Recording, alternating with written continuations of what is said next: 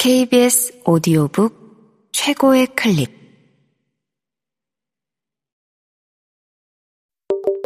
KBS 오디오북.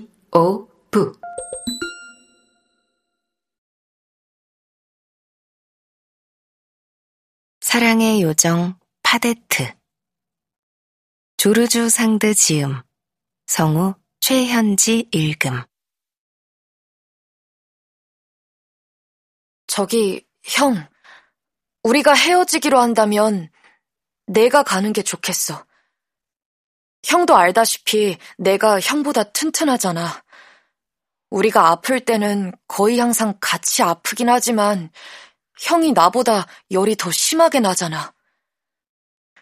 우리가 헤어지면 죽는다고들 하는데 나는 죽지 않을 거라고 믿어. 그런데 형에 대해서는 장담할 수가 없어. 그러니까 형은 어머니와 함께 있는 게 좋겠어. 어머니가 위로도 해주실 거고 보살펴 주실 테니까. 사실 눈에 띌 정도는 아니지만 우리 가족이 둘 중 누군가를 편애했다면 그건 당연히 형이야. 형이 더 귀엽고 더 부침성도 있다는 거 잘 알아. 그러니까 형은 집에 남아. 내가 갈게. 그렇게 멀리 떨어져 있는 것도 아니야. 카이오 씨의 땅은 우리 집 땅과 이어져 있으니까 매일 만날 수 있어. 나는 고생 따위 아무렇지도 않고 오히려 무료함을 달래줄 거라 생각해. 그리고 내가 형보다 더 빨리 달리니까 저녁 일을 마치면 곧장 형을 만나러 올게. 형은 특별히 하는 일도 없으니 산책할 겸 내가 일하는 거 보러 와줘. 형이 나가고 내가 집에 남는 것보다 이러는 게 훨씬 걱정이 덜 돼. 그러니까 형은 집에 남아. 부탁이야. 라고 랑드리는 실비네에게 말했다. 실비네는 이 제안을 받아들이려 하지 않았다. 아버지, 어머니, 어린 여동생 나네트와 헤어지고 싶지 않다는 마음은 랑드리보다 강했지만 소중한 쌍둥이 동생에게 무거운 짐을 떠넘길 일이 두려웠다. 한참 토론한 끝에 둘은 지푸라기로 제비 뽑기를 했다.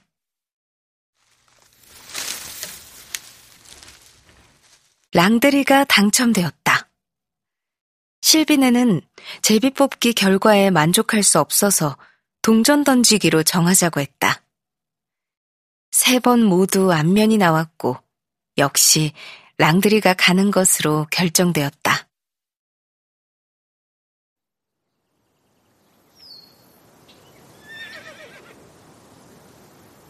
사흘째 되는 날, 실비네는 여전히 많이 울었지만 랑드리는 이제 거의 울지 않았다. 집 떠날 것을 처음 생각했을 때 랑드리는 형보다 더 괴로웠을지도 모른다. 하지만 자기가 용감하다는 것을 알고 있었고 부모님을 거스를 수 없다는 것을 잘 알고 있었다. 그러나 자신의 불행에 대해 계속 생각한 끝에 그 생각을 빨리 떨쳐내고 앞으로 어떻게 해야 할지 이성적으로 생각하게 되었다.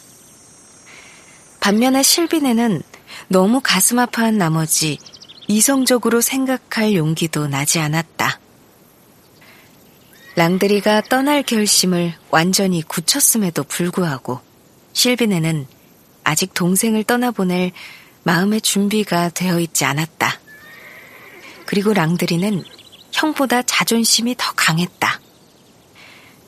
두 사람이 서로 떨어져 살지 않으면 언제까지고 어엿한 어른이 될 수 없다는 말을 수도 없이 들어왔기 때문에 이제 14살이 되었다는 자부심을 갖기 시작한 랑드리는 모두에게 자신은 어린아이가 아니라는 사실을 보여주고 싶었다. 예전에 두 사람이 나무 꼭대기에 있던 새둥지를 가지러 갔던 시절부터 지금에 이르기까지 랑드리는 늘 먼저 형을 설득하고 이끌었다. 따라서 이번에도 형의 마음을 달랬다. 저녁이 되자 집으로 돌아와 아버지에게 형과 자신은 부모님이 시키는 대로 하기로 결심했으며 둘이서 제비를 뽑은 끝에 자신이 프리슈 마을로 커다란 소를 돌보러 가기로 결정했다는 것을 말씀드렸다. 바르보 씨는 이미 다 큰 쌍둥이 형제를 무릎에 앉히고 그들에게 다음과 같이 말했다. 얘들아, 너희들이 철이 들었구나. 내 말을 들어준 걸 보니 알겠다. 정말 기쁘다. 아이가 부모를 기쁘게 하면 하늘에 계신 신도 기뻐해 주시니까 언젠가 반드시 좋은 보답이 있단다. 잘 기억해 두어라. 둘 중 누가 먼저 아버지 말에 따르기로 했는지 묻지 않겠다. 그렇지만 신께서는 알고 계신다. 먼저 말을 꺼낸 아이를 축복해 주실 거야.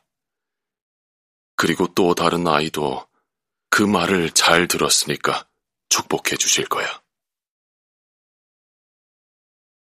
그러고 나서 그는 쌍둥이 형제를 아내에게 데리고 가서 두 사람을 칭찬해 주라고 했다.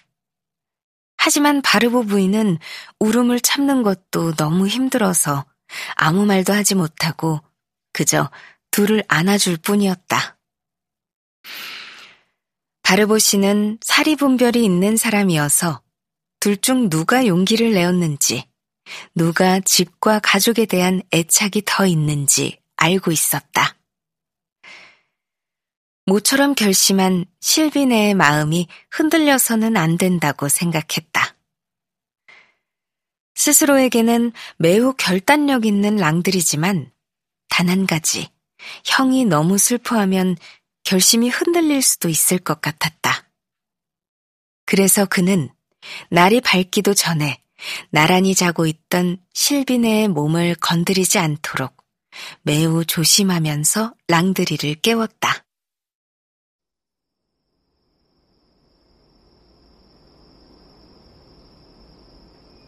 예, 랑드리. 바르보 씨는 아주 작은 목소리로 말했다. 엄마가 널 보기 전에 프리쉬로 떠나야 해. 엄마가 너무 슬퍼하고 있는 걸 너도 알고 있지? 그러니까 인사는 생략하자꾸나. 내가 새 주인 집에 데려다 주마. 짐도 들어다 주고.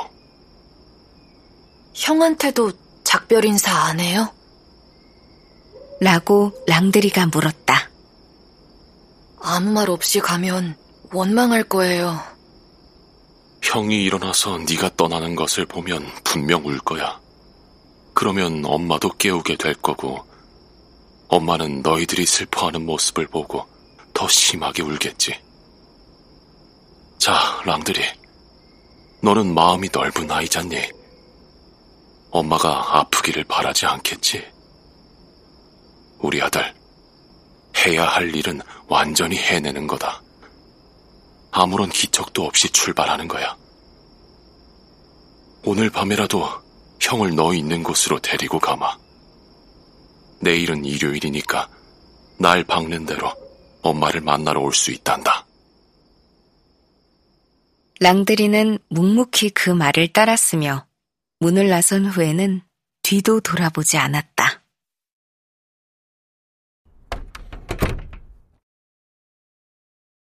바르보 부인은 마음이 편치 않았기 때문에 그렇게 깊이 잠들어 있지 않아서 바르보 씨가 랑드리에게 하는 말을 전부 들었다. 그러나 이 불쌍한 부인은 남편의 말이 옳다고 생각해서 꼼짝도 하지 않았고 커튼을 약간 열어 랑드리가 나가는 것을 볼 뿐이었다. 랑드리의 뒷모습을 보고 있으니 마음이 너무 아파서 안아주러 가려고 침대에서 내려왔다. 그러나 쌍둥이 형제의 침대 앞에 이르자 부인은 갑자기 멈춰섰다. 실비네가 깊이 자고 있었기 때문이었다.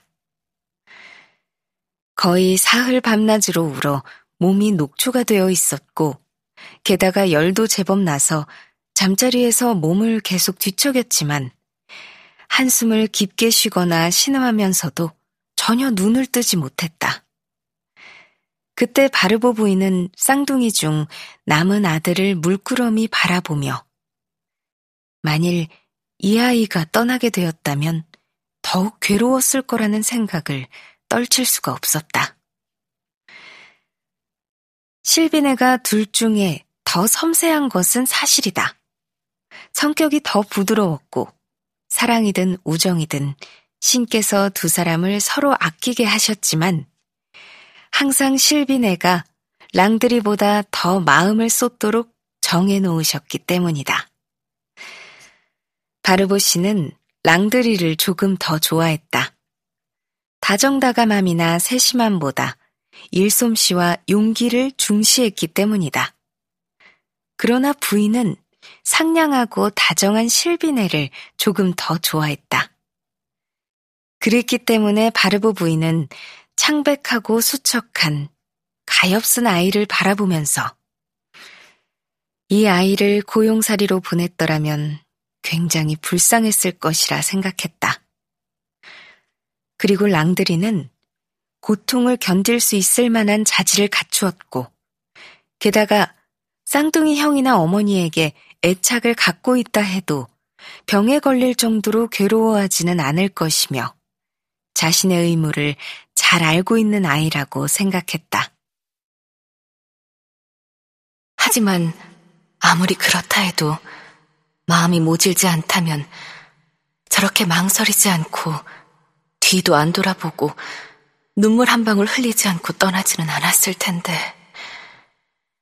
두 발짝도 못 가서 바닥에 무릎 꿇고 신께 용기를 달라고 기도하지 않고는 견딜 수 없었겠지.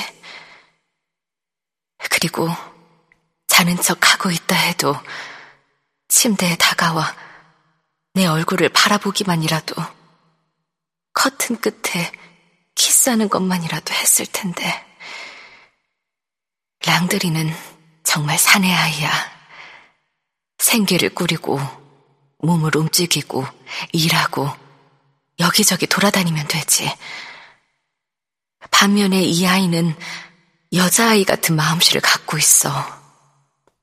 너무 다정하고 상냥해서 눈에 넣어도 아프지 않을 정도로 사랑스럽지. 이렇게 마음속으로 계속 생각하며 바르보 부인은 침대로 돌아갔지만 좀처럼 잠이 오지 않았다.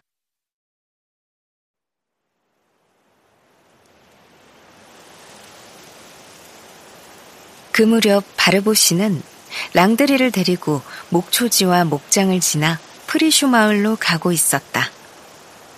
나지막한 언덕 위에 다다르자 이제 내리막길로 가면 코스 마을의 집은 보이지 않게 되기 때문에 랑드리는 멈춰서서 뒤를 돌아보았다.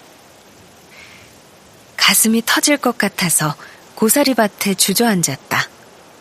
한 발짝도 뗄 수가 없었다. 아버지는 못 본 척하며 계속해서 걸어갔다. 잠시 후 그의 이름을 부드러운 목소리로 부른 후 이렇게 말했다. 랑들이, 자, 날이 밝아오는구나.